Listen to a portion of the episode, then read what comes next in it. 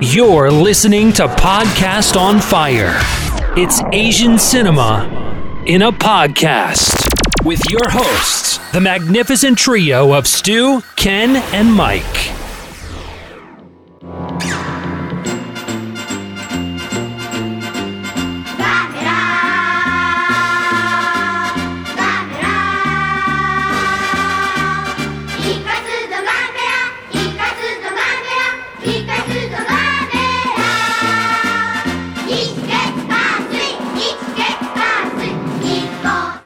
Name is August Ragone. I'm a lifelong fan of uh, Japanese cinema, in particular, cinema the fantastic.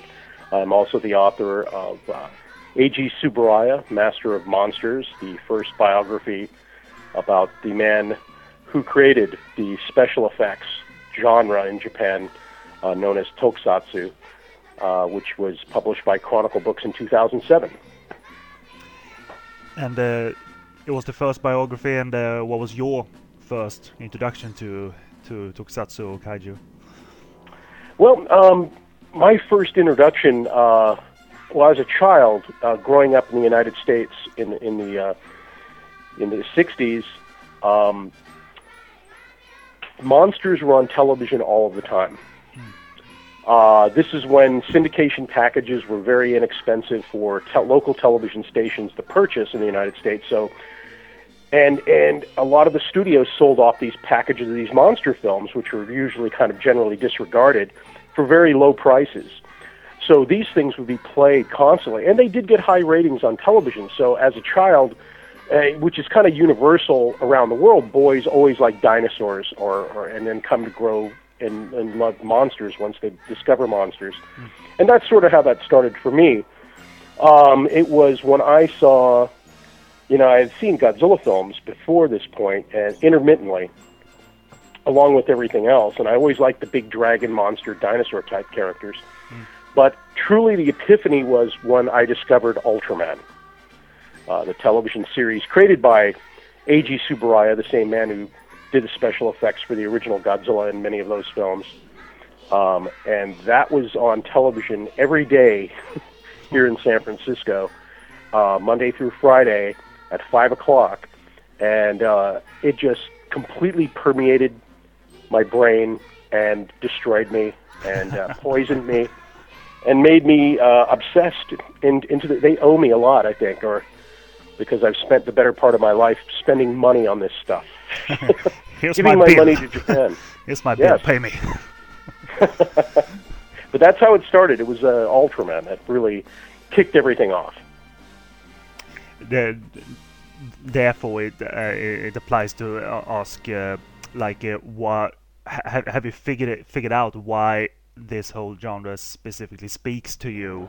And and what does it represent to you? And what it is what what does it do to you kind of a thing? Is it easy to nail down? Well you know it's i think everybody has a different you know answer um, in terms of specifically the, the japanese monster genre.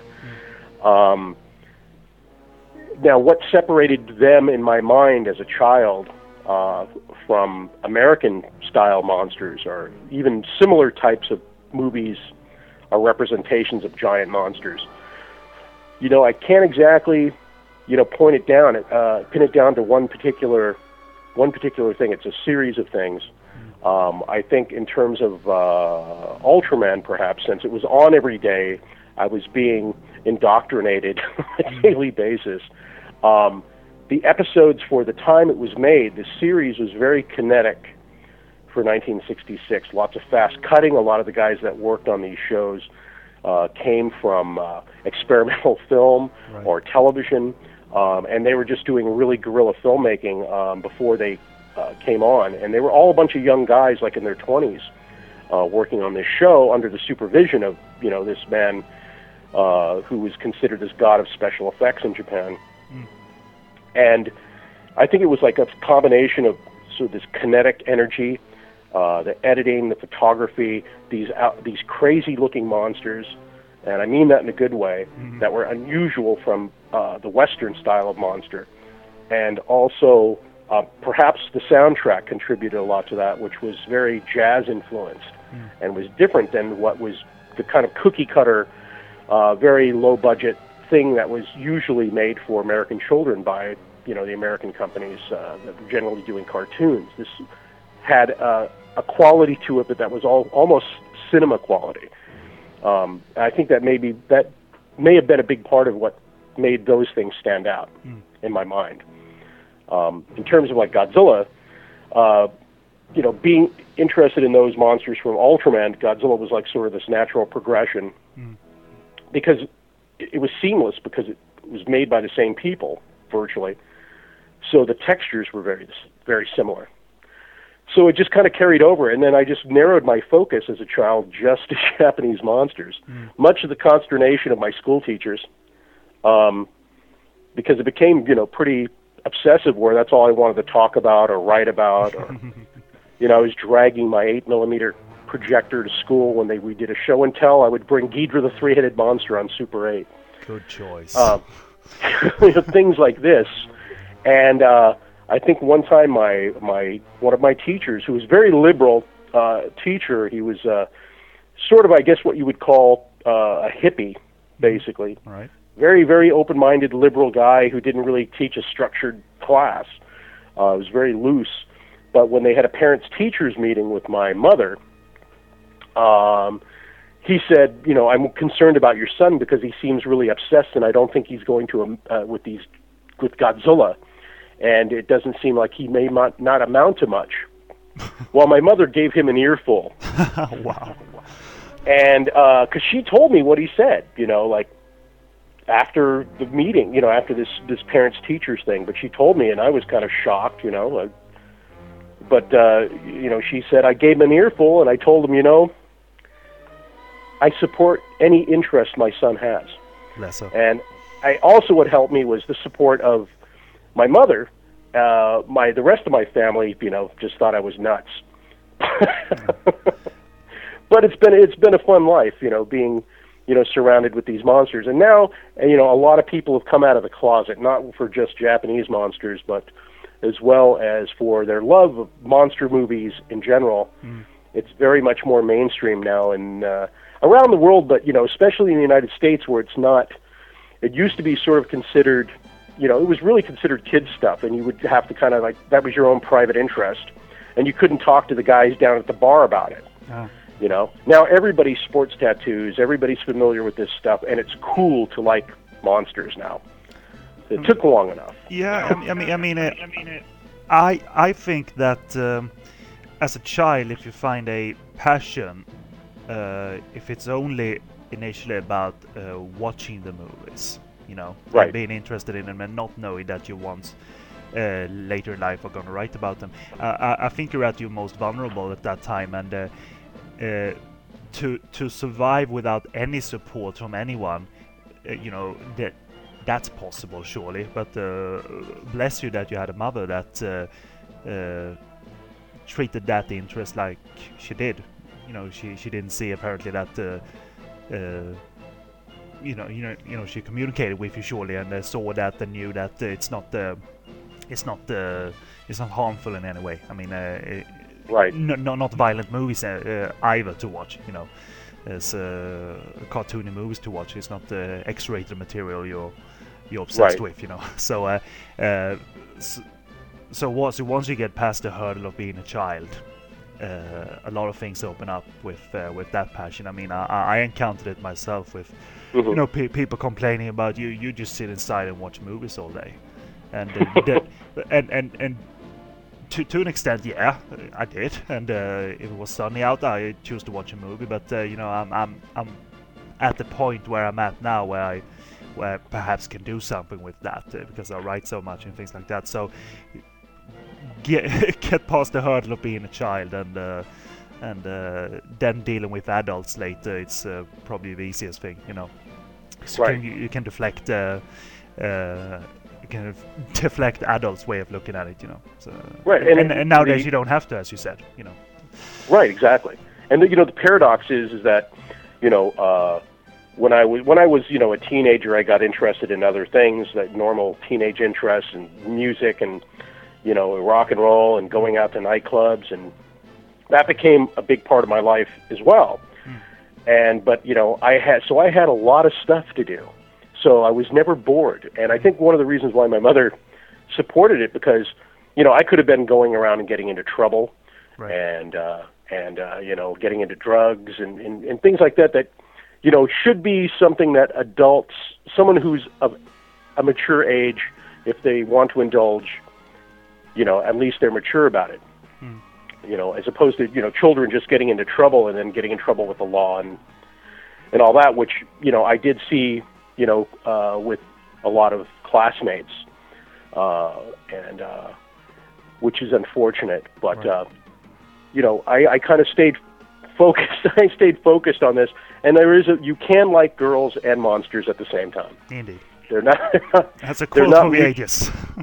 Yes, there's no, there's they're not mutually exclusive, and you know, yeah, as you said, you know, things have changed, and uh, you know, it's more acceptable now, and even, you know, even girls openly say they like monsters. yeah. So you know, it's it's a lot different. It's a lot different now, but uh, it's it's definitely it's definitely a good thing. But sometimes you feel like, you know, am I so special anymore? Uh, do, do you remember your uh, your first um, cinema viewing of a uh, of um, a movie of this kind? Well, I don't remember the first one, but my mother told me that the very first one was uh, a film known as uh, Mothra versus Godzilla from 1964, Right. which was shown in the United States as Godzilla versus the Thing. And my mother and my aunt, um, my mother is kind of to bl- also to blame for my monster obsession in a way because my mother and uh, her twin sister uh, loved horror films. And they would go and go to the old drive-in.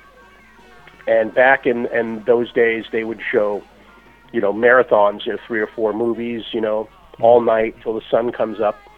And you know they took me because they didn't you know didn't need a babysitter just put me in the car i'll fall asleep.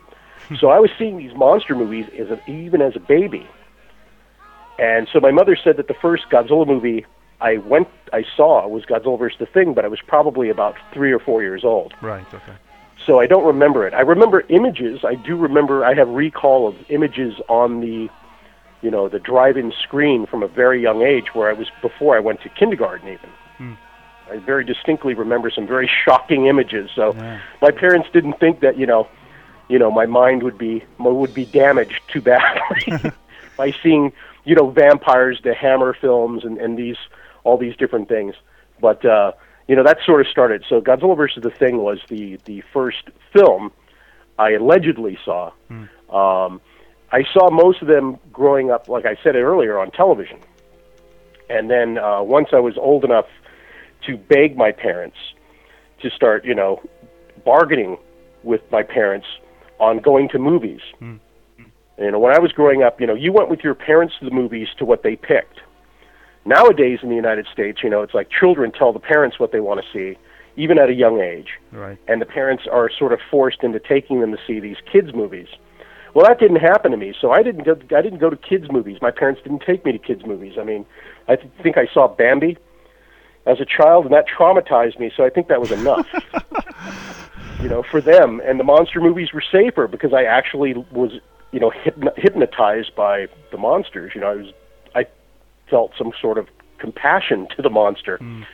Um, but as soon as I was, you know, able to start going and and and, and negotiating, I started seeing more of these films in, in the theater. And then in that time in San Francisco, where we're talking about the early 70s, there were still a number of theaters in San Francisco, uh, and also theaters that were second run or third run theaters, where they would do these packages of three or four movies in a row, and they would change weekly and some of them would be nothing but genre films. So there was this, there was a lot of stuff on television all the time, local television on. Even though we only had back in those days like maybe five or six local channels, they all had horror and monster movies, all of them, and they competed with each other. So we had, and then we had these monster weeks, like the local ABC uh, network affiliate uh, across the country. All the local affiliates would do Monster Week, and it would be like the afternoon movie, and there would be ads in the TV guide, and all the kids at school would get excited and you know see the ad. Look, King Kong versus Godzilla is going to be on Monday night. Yeah. And everyone at school would, you know, talk about it before, and then that night everybody's watching it, and the next day in school everybody's talking about it. But there were also these theaters that were doing three or four films, which also broadened my education.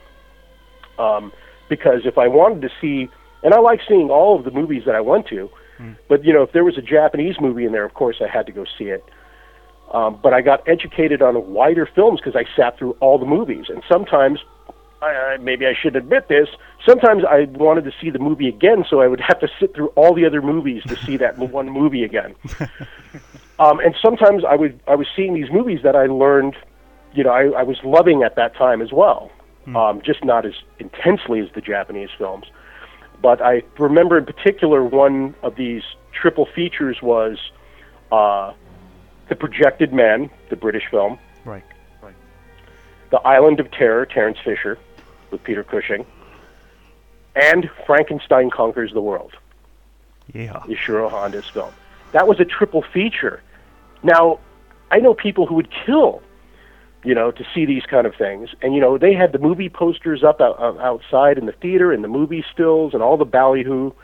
And you'd go in and sit down. And I remember seeing the black and white still with Frankenstein fighting the octopus. And, you know, I sit, watch the whole movie and I go, I never left during the entire 98 minutes. You know, when I was a kid, I wouldn't run around the theater. I was I was in love with movies, and Yeah. I the kids are running around, and I felt the kids should shut up and sit down. Was like six, you know, seven, eight years old, ten years old, going like, "What are they doing running around? There's a goddamn movie on." you know, and um, and I mean, it was these kind of like triple features, and there were things like, you know, Latitude Zero, Taste the Blood of Dracula, and Ghidra the Three-Headed Monster. It was mind blowing. This and even things like really rare Mario Bava movies, like that are rare now, like uh, The Wonders of Aladdin. Right. You know, there's this Euro spy movies like you know uh, Super Agent Dragon, and and you know they would mix all these genres up, and I just saw all this stuff, and at the same time we had TV. It was like, uh, why didn't I just go insane right there? I have no idea. I was thinking, uh, did they, uh, pr- even in the 60s, try and promote uh, movies like Mothra? Uh, If you ever saw the trailer for it, uh, like a horror film, a tense film, or, or by then they promoted it as it should be promoted, as the kind of movie, right. kind of movie it is. Yeah, they they really did. Uh, you know, at first, you know, the first few films that that Toho produced were very, you know, sort of very straightforward, uh, and maybe even a little more serious than some of the American counterparts in terms of its approach and execution. Um, people would probably debate about the special effects, but by and large, those films had bigger special effects and more special effects scenes than the average American science fiction horror film of the late 50s. Because hmm. they, you know, they really cranked those out here in the United States, and not all of them were great, even though some of them had great scripts or they might have great actors in it. You know, the special effects or the payoff would be very minimal. Maybe you'd get to see the monster very briefly a few times. You know, I think the only real rival, you know, and I think everyone will, you know, debate whether he's the superior was Harryhausen, but Right. you know, Harryhausen could only put out so many films. It took him about a year or two to make one movie. Yeah, based on that technique, yeah. But as far as like the promotion in the United States, the promotion worked very well. Um, and then you know uh, the the film started changing, and the promotion started changing, sort of with them, with Mothra, which is a really good benchmark film. Right. Um, and I, just to interject here too as well, uh, in 1957 there was a magazine called Box Office. Uh, that was uh, you know sent out to distributors uh, and exhibitors of films. This is not for the public. This is for theater owners and exhibitors. And uh, when they tallied up the amount, the highest grossing, what they call the highest grossing science fiction picture of 1957, that was the one that had the most rentals and made the most at the box office, was Rodan Wow. in the United States. It was it beat out all the other films of 1957 in that genre. These films were very popular, Um, and it also brings up a question of, you know, so close after World War II, you know, that these films had, you know, had Americans going to them and attending them, and they were actually getting to see uh, a glimpse into Japanese life, which was also another element that, you know, was attractive to me. Was this this other world, you know, this other country called Japan, and and just a look into that into their world. Um, and then, you know, yes, with Mothra, the advertising started changing where they started gearing it everything a little more to fantasy. Uh, that's sort of how the film started to become after after that point. Mothra was really sort of the culmination of everything Toho had been doing up until that point, and they added the fantasy milieu to it, um, and it worked very, tr- very, very tremendously well. Um, and that Mothra was another big hit in the United States as well. And in fact, uh, when Mothra was pre-sold to Columbia Pictures in the United States by Toho, they were interested in picking up the picture just when Toho announced they were producing it. Right. Columbia Pictures had had success with releasing uh, the H-Man and Battle in Outer Space, uh, uh, respectively, uh, from Toho. And so they wanted a piece of Mothra. In fact, they financed uh, the entire final chapter of the film. Really? The film had a little more of a modest ending originally, where uh, the bad guys have the twin fairies and they they escape in a small plane, a Cessna, and they manage to they run out of uh, fuel and Mothra's coming after them and they kind of crash and the heroes are chasing after them. Everything's set in the in northern Japan. And then the bad guys meet their end. The fairies are rescued. Mothra flies off, and uh, you know, with the fairies to go back to Infant Island in peace.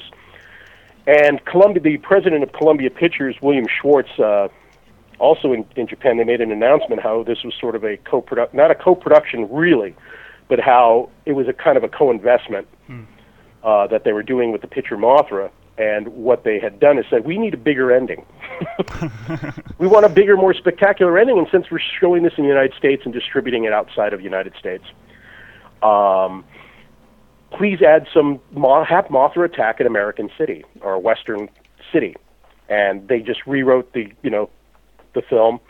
Um, they had already shot the ending, the original ending I just told you about. They had shot that first, so Toho had to discard that. Ah. And Columbia gave them the money and said, "Film a new ending. Here's some money. Here's the budget for that. Just give it to us. We want to have a big spectacle ending." And they, re- I mean, not that the original film, the way Toho shot it, would have been less spectacle, but they put spectacle, spectacle upon spectacle with this sort of i- high interest from the United States. You know, and a company like Columbia Pictures isn't going to do something like this unless these these pictures made film, you know, made a lot of money for them. And uh, these movies were big hits all over the United States. I think it was like later on as they became more, you know, uh, more kind of comfortable, not comfortable when that when that whole era of filmmaking kind of ended uh, in the late '60s. I think people started, and it, and also the cynicism started creeping in with things like you know the Kennedy assassinations, Martin Luther King, um, the Vietnam War. You know, people started becoming more cynical, and uh, and I think that they just those kind of films fell out of favor, um, and people started making fun of making fun of them. You know, especially after films like 2001, when which was really the breakthrough film that had fantastic scenes uh, that were not could not be done in reality, uh, made to look realistic, 100% realistic, and. Uh, Eiji Tsuburaya's philosophy in making all of these films was uh, he had intricate miniatures and he did all of these elaborate effects and there's lots of effect scenes in all in all of his pictures. And but his philosophy was, I don't want to make reality because reality is boring. Hmm. He goes, I want to make fantasy, and that's what he did with all of his pictures. Is he made them look fantastic? It was it was m- more that look how cool this scene is, as opposed to you know trying to make it look real. Hmm. Because he also did the opposite when he made war pictures and these other these other types of films, where there were more realistic effects, and including he did the effects for Akira Kurosawa's Throne of Blood with the moving forest. Right. right. which uh, was you know partly miniature. Uh, even the audio commentators in the American DVD from the Criterion Collection didn't know it was a miniature effect. Some of it. Really. And they just said, "Oh, they got the, these guys, you know, on the set, and it's all full size, and they they're moving. And there's all these actors, these technicians moving the trees, and there are behind the scenes photographs showing Tsuburaya shooting the miniature work. so he could he could do both things. When he did the monster films, he preferred to make them fantastic. As he got a little older, um, he was 50 when he made Godzilla, and he had already been a top cinematographer since the silent era in Japan. He started in, his, in the film industry as a camera operator in 1918, or 1919 rather, at the age of 18, and became a very respected cinematographer by the 30s who had a lot of clout. He saw King Kong, became ex- obsessed with special effects, mm. and then moved his career more towards that. He had the power to be able to change his career in the industry, as uh, and uh, but as he got uh, as he started doing these pictures like Godzilla and Rodan and Mothra and so forth, and then he started getting into the, the early to mid '60s, the biggest audience for these things started becoming children. Really, uh, he had one big hit series called Ultra Q, mm. which was sort of uh, you know a, a cross between Godzilla and the Twilight Zone, uh, with a dash, uh, rather the Outer Limits, with a dash of the Twilight Zone. Right. right. And the biggest audience for that was children, and he started changing his philosophy about the violence in his films and started making them a little more fantastic. But it's still, with that being said, that this all happened in 1966. Uh, in, in those years, like 65, 67, it still doesn't compl- it, still doesn't explain War of the Gargantuas and the human eating from that film. but uh, you know, so but he did he did you know he he wanted to have more fantasy in his films was the uh, the point really. Uh, while other studios who came aboard and started doing their own monster films like Gamera and so forth, you know, they wanted to follow that pattern of of just making these things fantastical, and also, you know, their monsters can be just completely. Uh, uh, fantastic and and not really based in reality, especially in in terms of the uh, Gamera films uh, because the philosophy still comes from Shinto, mm. you know, where you know anything can be alive. Anything has everything has potential for life. You know, a pencil, a glass of water, a rock. So it's it's this kind of philosophy and this kind of uh, culture that has created these you know fantastic monsters that are completely different than you know almost anything in, in Western culture. Yeah, exactly. You touched upon this a little bit as you were experiencing these uh, movies um, all throughout your childhood and teenage years. But uh, was there any time where you thought it was hard to keep up with what Toho and the other studios were uh, churning out, or or, or yeah. it, was, it was rather easy, more rather natural? Well, it was a lot. It was it was pretty natural because when you're, you know, at that age where uh, like when some children become obsessed with sports or a particular thing, you absorb facts and figures and with a voraciousness that's uh, kind of almost you know uh, uh, superhuman. Hmm. And I've found that as I am getting older, you know, um, and I'm not that old, but you know, uh, the point of the matter is is that you know, I'm starting to. I used to look forward, like in the '90s, I was really looking forward to all the new stuff Toho was making. Right. And then, of course, then Daiei did the new Gamera films.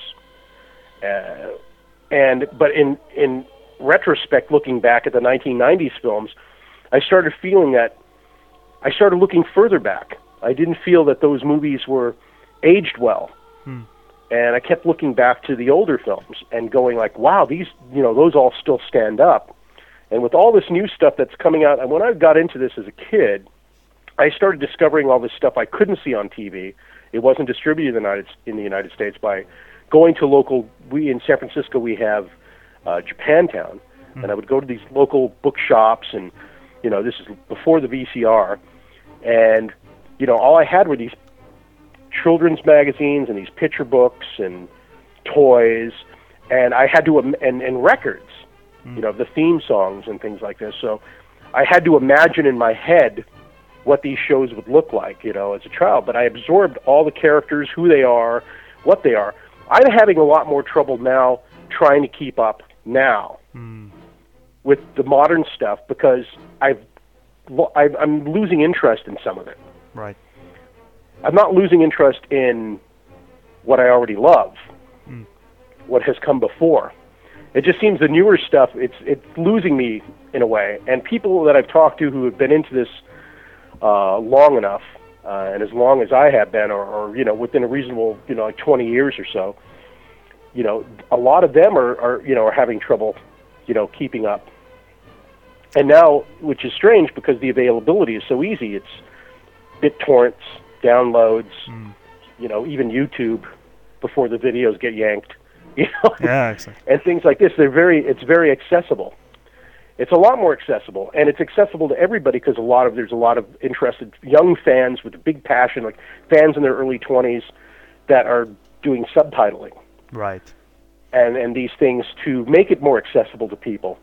Uh, there was this very uh, there was this wall uh, that existed in the United States uh, in the 90s where you know we had a big anime explosion in the United States in the 80s, and that became very popular, and it was totally different than what was happening in Europe because in Europe everybody got to see the stuff on television. Right. You know, it was dubbed into their local language. Uh, it was, you know, a hot topic at school. This had this started as an underground thing, like somebody going to a science fiction convention and going, "Hey, we've got this great, crazy stuff. I've got a VCR. Give us a room. We want to show this." But this this fandom grew out of this, where these people, were these fans, had to sit and watch these things in Japanese uh, without the benefit of any translation, and they really created this huge snowball effect, and it and it turned into an industry in the United States. But like in the 1990s, no one who was interested, even though they were intensely interested in Japanese things, as a result of being so deep into anime, that they weren't interested at all in live action film. You know, be it Kurosawa or Godzilla. They really didn't care. Um, slowly, this has been changing. And you'll see some representation at conventions. You'll see someone uh, in the United States, you'll see someone in a costume from a more recent character, uh, like one of the more recent Kamen Rider characters or whatnot, and people will know what it is. And you would say maybe that's not unremarkable at something like you know the San Diego Comic Con, Yeah. which is like the biggest convention in the United States.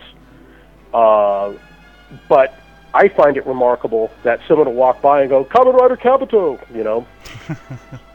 They'll, they'll know the character and shout it out. Yeah. And that that is, in a way, it's scary and it's cool. because before I had this whole secret world, even if I went to a science fiction convention, I had a whole secret world that nobody cared about except Yeah. me. Yeah. you know? And it's a lot more familiar. It's it's good it's good in a lot of ways. And it's not bad at all. But you know it's it's it's it's an interesting experience. But i'm having trouble now trying to keep up with with everything. And i i just what it is it's not so much that it's new stuff and i just can't keep up with it is uh i don't like the approach of some of the newer shows. Right.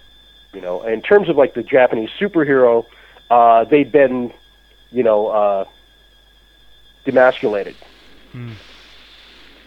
So they're all pretty boys with like you know $150 hairstyles. And they're running around in very trendy clothes. And it's like wow you just spent all that money on your clothes and you're going to roll around on the ground and fight a monster.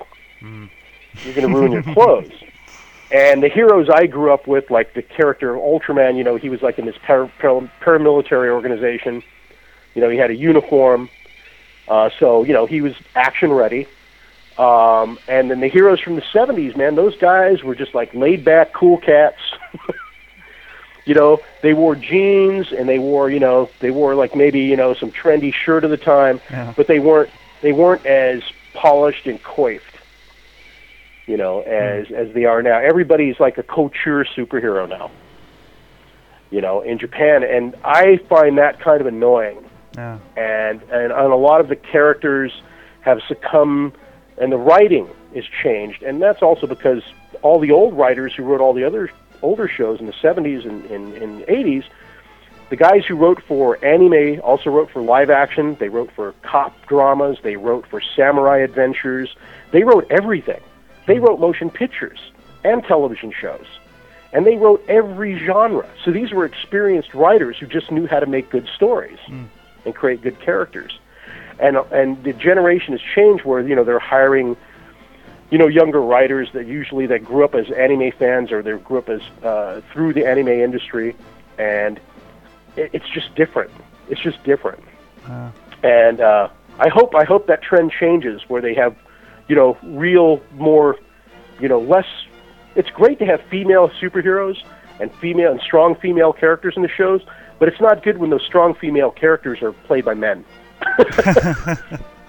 they're supposed to be guy characters, you know. Yeah. They're not supposed to be like, you know, spitting on the street and going like, "Hey, baby, hey, I'm Yeah, a tough exactly. superhero guy," like in the stereotype. But they're just too. They they're like they're all like in their glamour They're it's it's sort of like they're all in a glam rock band.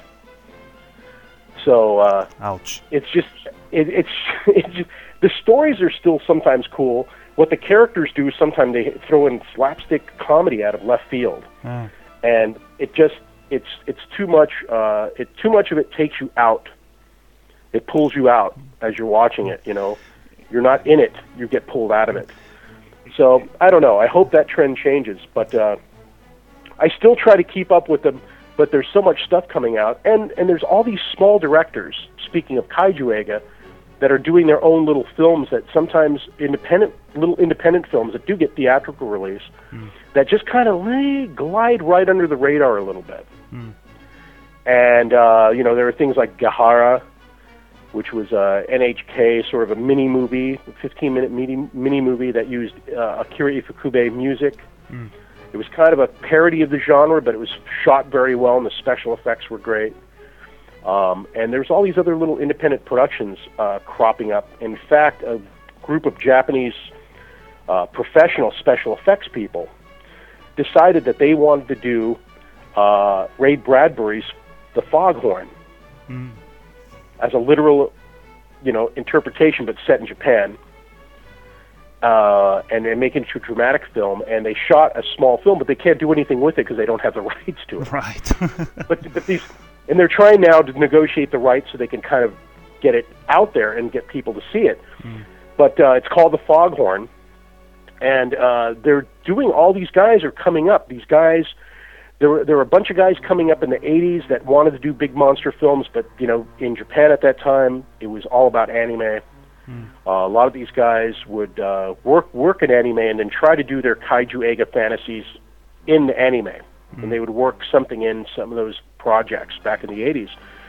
Very few directors got through. You know, you had like Shusuke Kaneko, who did the Gamera trilogy, right. uh, and did GMK for Toho, uh, which some people consider the best of the you know Godzilla films made in the last 15 years, or 20 years even, um, uh, and and so on, and all the. But no one has really, you know, broke through that hurdle, that ceiling, you know, uh, in Japanese filmmaking now, where you know it's budget versus audience expectation, and then the overlooming shadow of American film.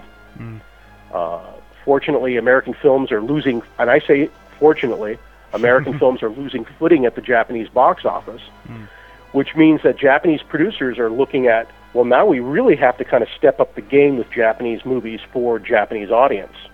Before they were being very lazy or they're very being very tight-fisted with their money, because Japanese domestic pictures didn't have much of a return. You know, and even those special, big special effects films would not perform as expected. Uh, you know, back in the '90s.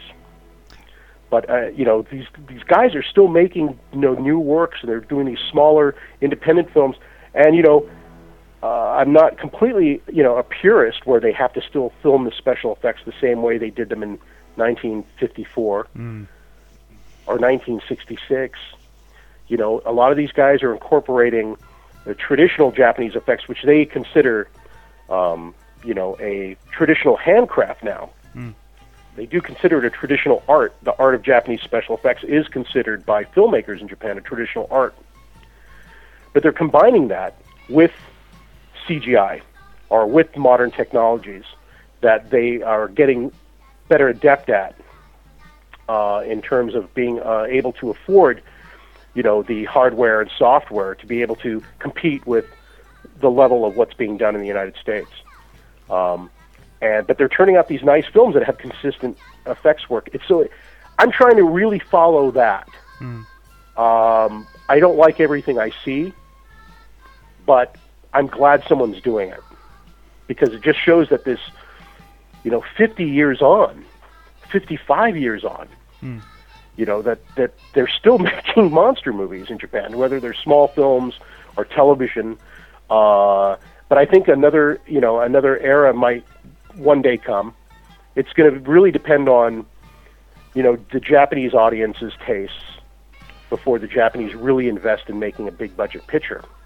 Um, although, you know, the opposite effect might occur as Legendary Pictures, the American company, that just recently had a big hit uh, with uh, Trick or Treat, Right. which is yeah. which was a film that almost got buried.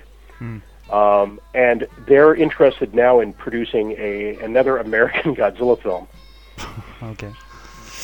Yeah, exactly. But you don't know with the right talent behind it. Yeah. You know, anyone with talent, with talent and integrity, and uh, and and also respect to the material, which wasn't wasn't none of that was factored into the Roland and Emmerich film at all. None of that was factored.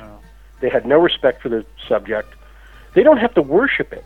I'm not sure. You know, it's, it's, I'm a fan, but you don't have to worship it. All you have to do is respect the original material. And that doesn't mean bending to fan whim.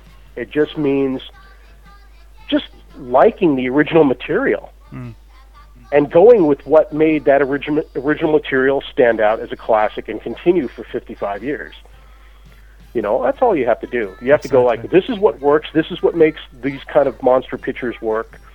And they also have to make sure that the monster looks like the monster. Um, I want to briefly go over your thoughts on the subsequent two Godzilla eras, um, and if you thought they ever uh, showed any promise akin to the first series of films that ran until 1975. So, uh, speaking of the reboot in 1984-85, uh, the series of Mhm. movies that continued into the 90s. Uh, overall, the, did you think they, they showed promise, or it it showed a fa- it showed a genre that had faded in actuality? Well, I'm not sure if it exactly had faded, um, but uh, you know, as I think by this time Toho had become a corporation. you know, it really went from a movie studio, uh, especially when it, it started breaking up into subs- uh, subsidiaries in uh, uh, in in the early '70s, and it really had turned into just uh, just a big corporation where you know everything was decided uh, by trends uh, similar to you know United States in, in terms of the way motion pictures and, and television shows produced. In fact, uh, it was interesting that uh, you know Godzilla '84 uh, was Toho had some delusion that it was it was being released at the same time uh, in in December of 1984 that Gremlins and Ghostbusters were opening in Japan. And traditionally, you know, American comedies don't do very well in Japan. Even films that are huge, big hits in the United States because the humor doesn't translate always. Uh, but Ghostbusters was the first time an American comedy film was a huge hit, and Gremlins was a huge hit. And Toho had these delusions that Godzilla was going to crush both of them. The Godzilla '84 Return of Godzilla. Um, it didn't quite do that. It did less than Toho expected, but if it had just been released by itself and had you know no competition and made the same amount of money, Toho would have been very happy with it. They went ahead and uh, announced a Godzilla 2, so it had to have done well.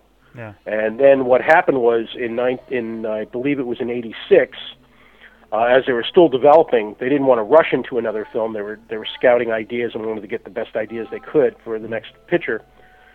Um, King Kong Lives was released in Japan and failed miserably at the box office. And Toho said, nobody wants to see big monster pictures. Nobody wants to see giant monster pictures, so we're canceling Godzilla 2. I was at Toho's offices in '85 uh, when I lived in in Tokyo, and I saw the announcement for Godzilla 2, and I pointed it on the wall, and I said, "Wow, you guys are really going to do it?" And they, "Oh, we're hoping on making this, you know, next year, you know, '86." of course, it didn't happen, and uh, and King Kong, King Kong killed Godzilla that time, and so Toho was very afraid. They started becoming this company, like uh, Su- uh, Eiji Tsuburaya's company, Tsuburaya Productions, became very scared about spending money and losing money.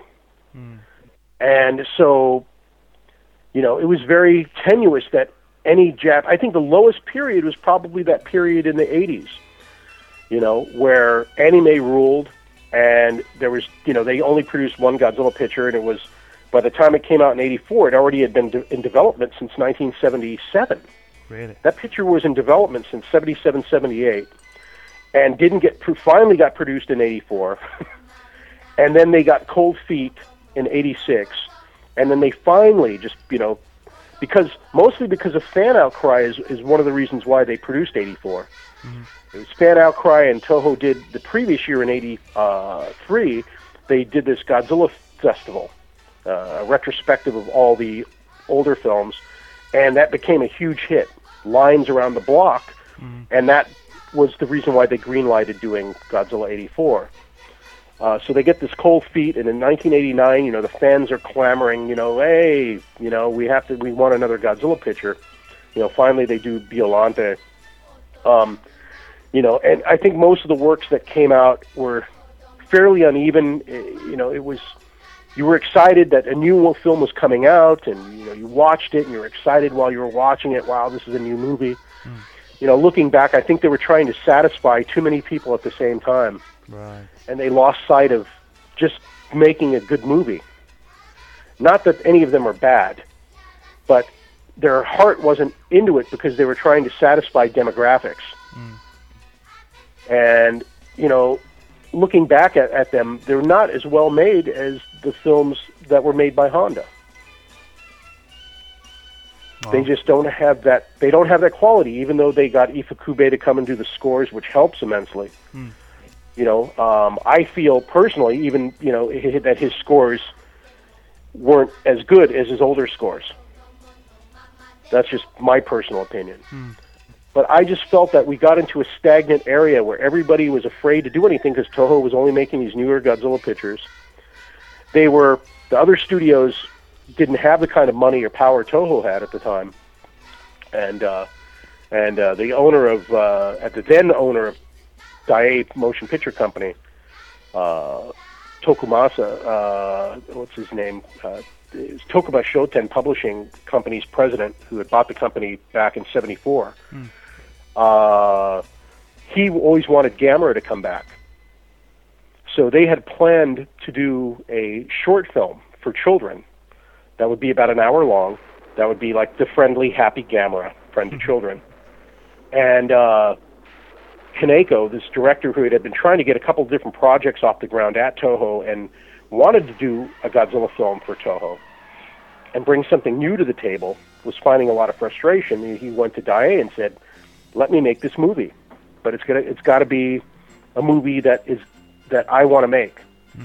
And uh, you know, he did a good sales pitch to them and brought in a team of really great guys, and they turned out, as as everyone knows who's into this stuff, that Gamera Guardian of the Universe, which just took everybody by surprise, because you know a lot of people outside of Japan and some people inside of Japan, but Gamera is kind of loved alongside of Godzilla more, and in maybe outside of Japan, people just consider you know Gamera kind of Godzilla's you know cheaper cousin but uh, you know they they they kind of missed you know the, the the whole point of, of Gamera in the first place. But with that being said, uh, you know Gamera Guardian of the Universe comes out, you know sideswipes everybody. They don't really see it coming that this film about a giant turtle based on a bunch of movies that were made you know earlier uh, that uh, you know were more aimed towards children than the Godzilla pictures and considered lesser than the Toho pictures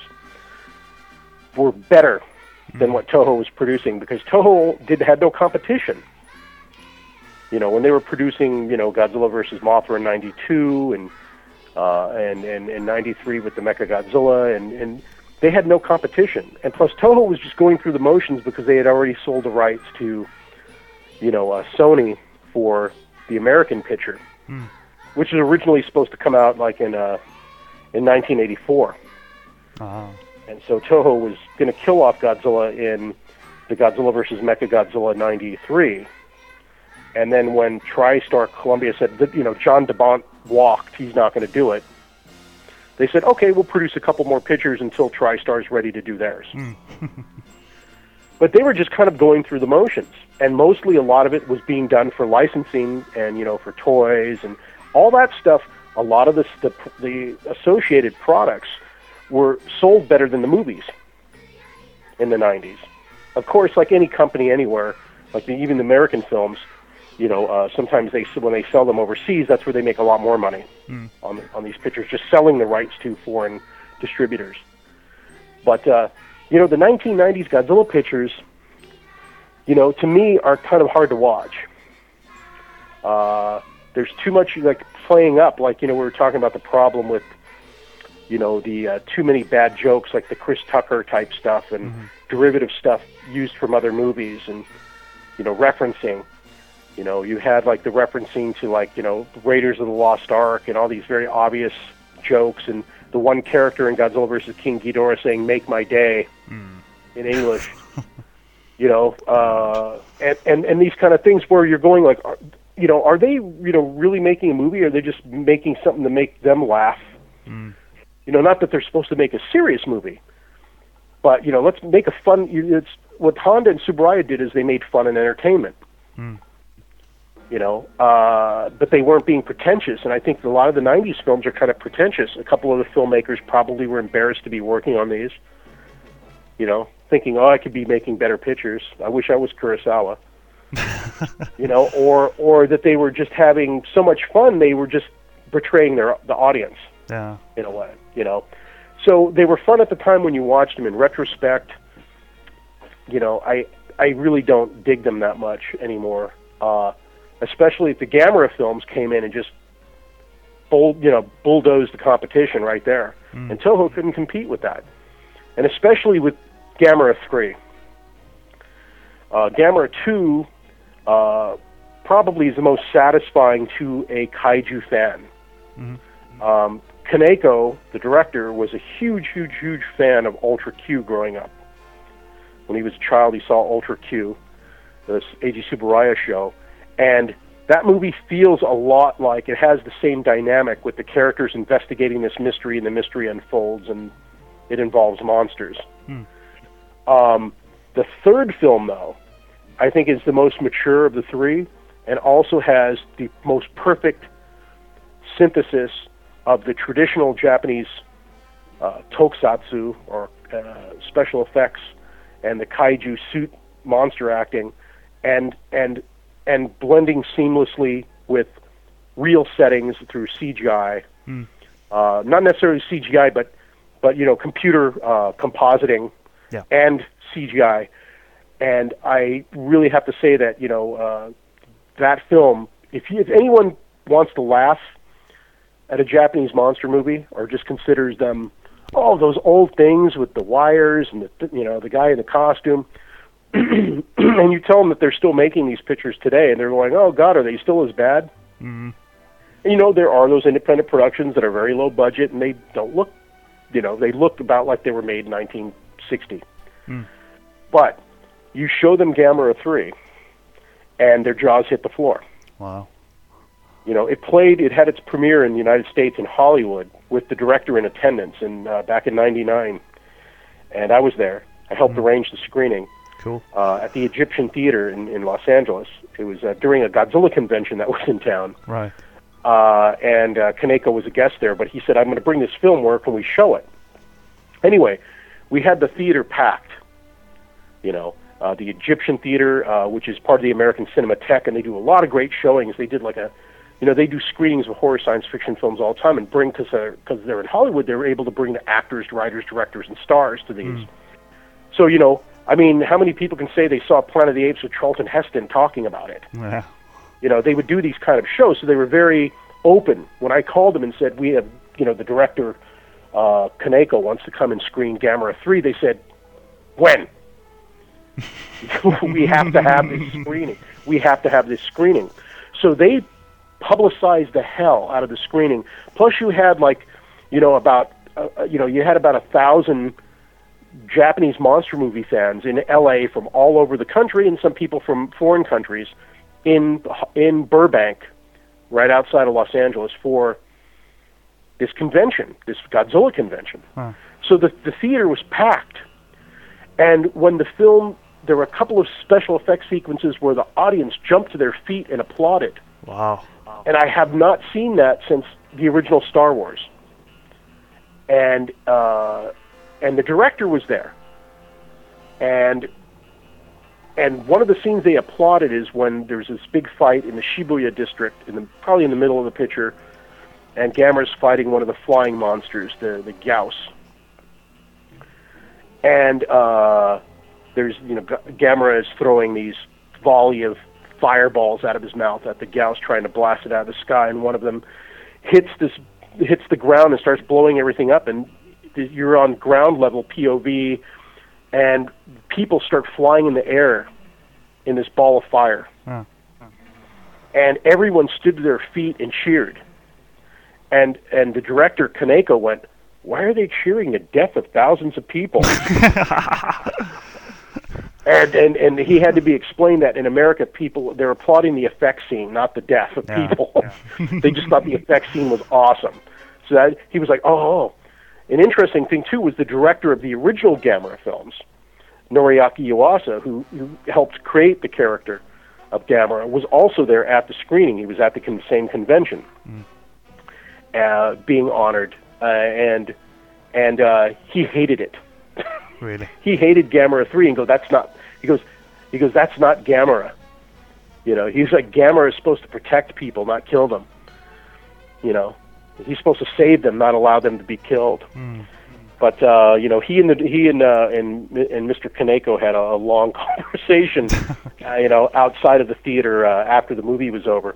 Um, but that was, you know, I mean, that ten years ago that happened, and you know, I thought that you know if this film could get bigger distribution, that that a lot of people would be, you know, uh, convinced that you know these kind of pictures would appeal to a bigger audience because but nobody got to hear it. Nobody got to see it i mean and and it wasn't really distributed widely. Uh, it was released you know to video. It played theatrically in small cities and in rep- repertory houses maybe it was even as in bigger repertory theaters but you know this wasn't a wide mainstream you know release it was the same print that you could just rent wherever you lived in the united states whatever theater you worked for if you knew it was out there you could book it in your theater Yeah. Yeah. But uh, and they also made the other two Gamera films available. So they got kind of this culty word of mouth. I went to one screening and there were people from Pixar and ILM. They were wearing their jackets. oh, ILM jacket, Pixar jacket, you know. And these people were all talking about the effects. So it was like, oh, they came. But you know, if more people saw like a film like that, unfortunately, that I think was a peak uh, recently, where you know, uh, shortly after. Um, that film was made, um, uh, the uh, owner, the the guy who championed Gamera, the, the guy who was the owner of of Daiei at that point, and the uh, president of the Tokuma publishing juggernaut, um, he passed away, and so the publishing company uh, decided to eventually sell it, and they sold it to Kadokawa. Is the um, is the um, Millennium series, if you will, of Godzilla movies um, uh, worth recommending um, at all? You talked about the Godzilla Final Wars that you were disappointed with that, but uh, Right. Well, you know, I felt that um, they were kind of getting back on a track. I was uh, disappointed with Godzilla 2000. Mhm. You know, it was a little too ponderous. It kind of had too much of that feeling that they had with Godzilla 1984. You know, it was just too ponderous. And then it went from that to some of the ridiculous stuff that's in that film. Like towards the end where Godzilla has the exchange with one human character who yells his name and Godzilla hits the building and the guy dies. You know, it's like he was a he was a, a jerk of a villain, but Godzilla had to kill him. You know, nobody else in the picture. You know, why did the guy have to die? You know, he was a jerk. You know, and it was just kind of a little too ridiculous. Uh, and like I said, too ponderous of a film. Um, and then with I, I was at the Tokyo International Film Festival for the premiere of uh, Megaguirus, uh, and that film felt a lot better, but it still felt kind of like it was a TV movie in terms of the dramatic scenes. Um, it had some nice bits with the with the you know the alternate universe type thing with the ro- with the newsreel at the beginning, explaining very succinctly. It was a really great uh, narrative device to to uh, you know get that exposition out of the way that this is set in a different universe than even Godzilla 2000. It was disassociating itself with that. Um, and the music score uh, by Michiru Oshima was awesome. The director was Masaki Tezuka, who's a, a fan and actually a talented filmmaker. He did the best. I think he did the best of what he could with that particular film. Um, and he handled a couple of the other ones. I kind of prefer Tezuka's films, and uh, but the standout uh, of all of those, of course, was Kaneko's uh, Godzilla, Mothra, King Ghidorah, Giant Monsters All Out Attack. Rolls off the tongue Yes, pretty nicely. very very easily too. but but you know he takes what he brought to the table with Gamera, he dishes it out with Godzilla this time. Um, unfortunately, he had his hands tied a lot by Toho. Um, he didn't want to use Mothra or Ghidra. His original plan was to use uh, Varan because he felt that was a sorely underused character, and uh, to use uh, Angulas Oh yeah. um, from you know the first sequel to Godzilla in 1955. Yes. He appeared in Destroy All Monsters as well, and other pictures. And I think it's a great character, and that's the screenplay he brought Toho, and Toho said, "We can't sell toys of those monsters." Ouch. He goes, "Ghid- Ghidra and Mothra are the most popular monsters next to Godzilla. You have to make it those two monsters, or you can't make the picture." So he had his hands tied. Now imagine the picture he would have made if he had those two other monsters. You know, so it's not perfect, but Kaneko said he got about uh, 80%, I believe. I might be misquoting him, but he, he believes he, that he got about 80% of what he wanted in that picture. Yeah. Um. And uh, then you know Tezuka returns with uh, with Godzilla against Mechagodzilla, yet another Mechagodzilla film. it, but this one is is beautifully photographed. Um, the action scenes, the monster scenes are fantastic. Uh, the storyline is generally good. There's a little distracting subplot with a, a little troubled girl and her weeping grass. I said that weeping grass, this little plant that she befriends. It doesn't talk back to her, but it's like a girl who just rather have a plant as a friend than real people. Wow. And that's supposed to kind of like mirror in the pilot of the Mecha Godzilla, this this girl who also was had a troubled past. But I think with just that element being the only minus, considering some of the previous pictures that came before it, it's probably the best of the lot. Uh, the Kaneko's GMK stands sort of in a class all by itself. No. So it's kind of you have to take that kind of out of the Millennium series. That's just it just stands by itself. Yeah. Uh, and and then you uh, you know you have uh, Tokyo SOS, which is a direct sequel to the Mechagodzilla picture. I felt that it was weaker, you know, and uh, the ending was completely preposterous. But uh, uh, it's still a fun movie. But you know, it's it's it's sort of like lesser. Um, and then of course you know they wrap everything up with Final Wars, which for now, and Final Wars. I went to the premiere in Hollywood at the Grauman's Chinese Theater, and uh, I was embarrassed. Really. I was embarrassed by that picture, and I'd seen these previous films, the other Millennium films in the theater before I saw Godzilla Final Wars, and I see Final Wars in the theater, and I was very embarrassed by it. I just couldn't believe how bad the effects were. Uh, um, I was saying like, how can anyone? And this this is a Hollywood premiere. How is anyone going to take this film seriously? And this was like purposely all orchestrated by Ryuhei, Ryuhei Kitamura, the director. He wanted the effects to look like the Godzilla. He did. He doesn't really like Japanese movies to begin with. If you read any interviews with the guy, Mhm. he's a fanatic about Australian movies and uh, action movies from America during the 80s. Mm.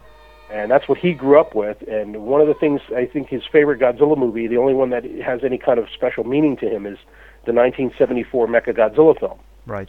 Right. And uh, you know, he even has said in, in quote in you know in, in interviews that Japanese movies are trash.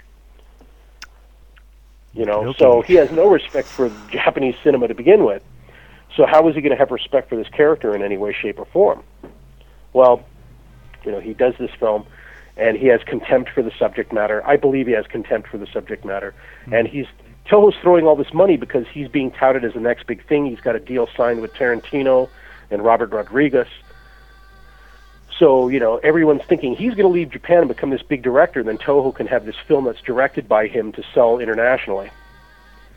You know, of course, he becomes a big nothing in the United States so far, directing, uh, you know, Midnight Meat Train, which doesn't get theatrical dis- distribution in the United States, and Lionsgate almost buries the film. It goes direct to video.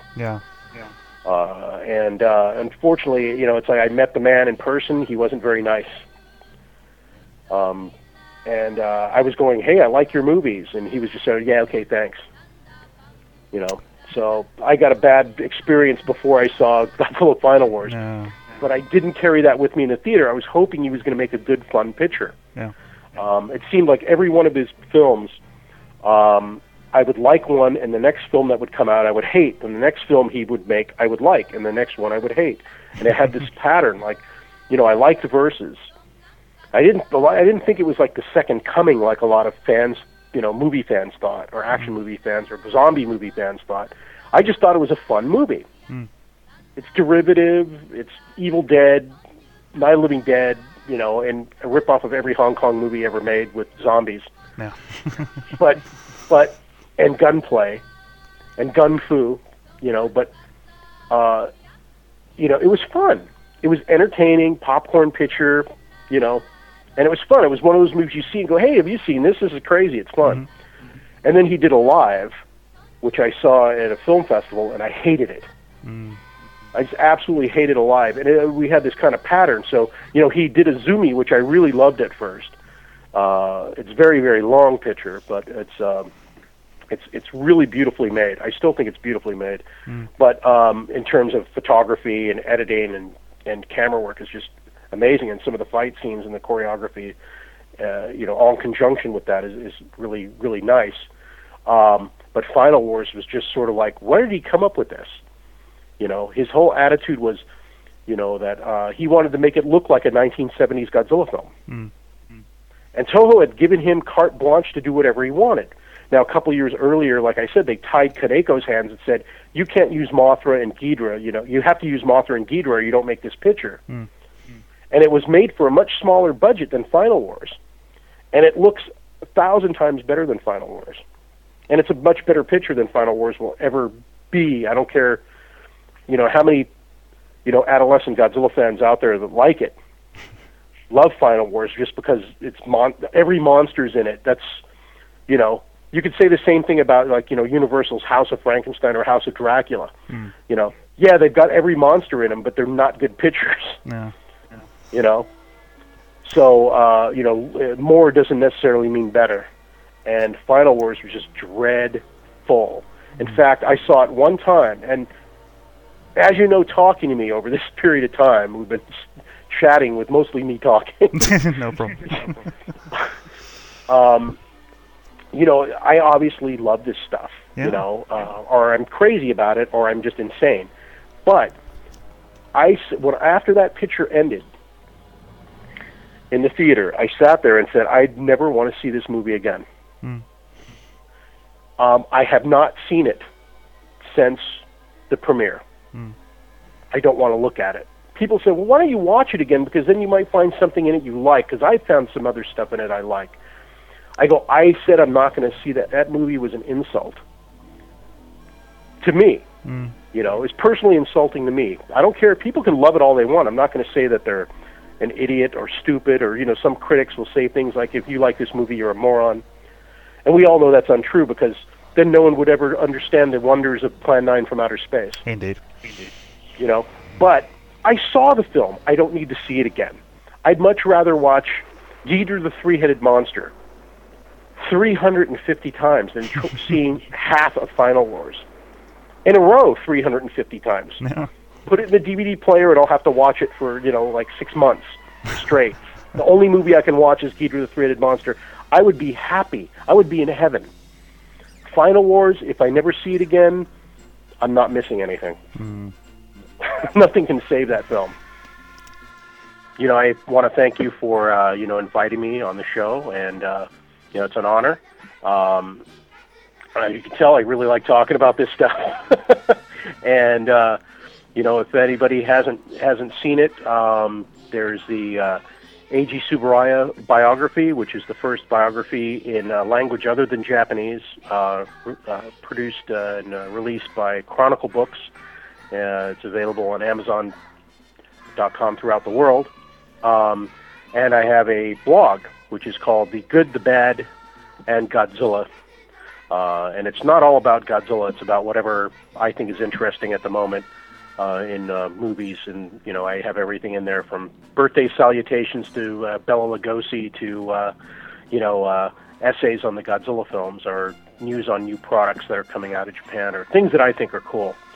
Um, and you know, I'm going to continue doing some more stuff. I've worked on a bunch of uh, DVDs uh, for a number of companies um, in uh, in the United States uh, that are Japanese monster superhero related.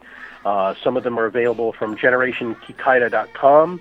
And those are the Toei 70 superhero shows Kikaida, Kikaida 01, Kamen Rider V3, and Inazuman. They're all out on DVD with English subtitles. I was involved with all of those uh, products and writing liner notes and subtitle scripts. Uh, there's other products out there like Iron King and uh, Super Robot Red Baron uh, that were released by the now defunct BCI. Um, but they're still floating out there, so you might want to pick those up. A lot of fun, lots of crazy monster bashing, Japanese 70s fun. Um, and uh, currently working on a big project uh, for 2010. Um, it's a multi-film series. I can't tell you what it is right now, but stay tuned. Uh, I'm not contractually obligated to say what it is, but uh, these are films that are going to be released in the United States over the course of the next year on DVD. Um, I'm the special features producer, and uh, we're going to try to get as much cool stuff on these uh, series of DVDs as we can. There, I think there's nine films total, but uh, that'll keep me busy all the way till like January of 2011.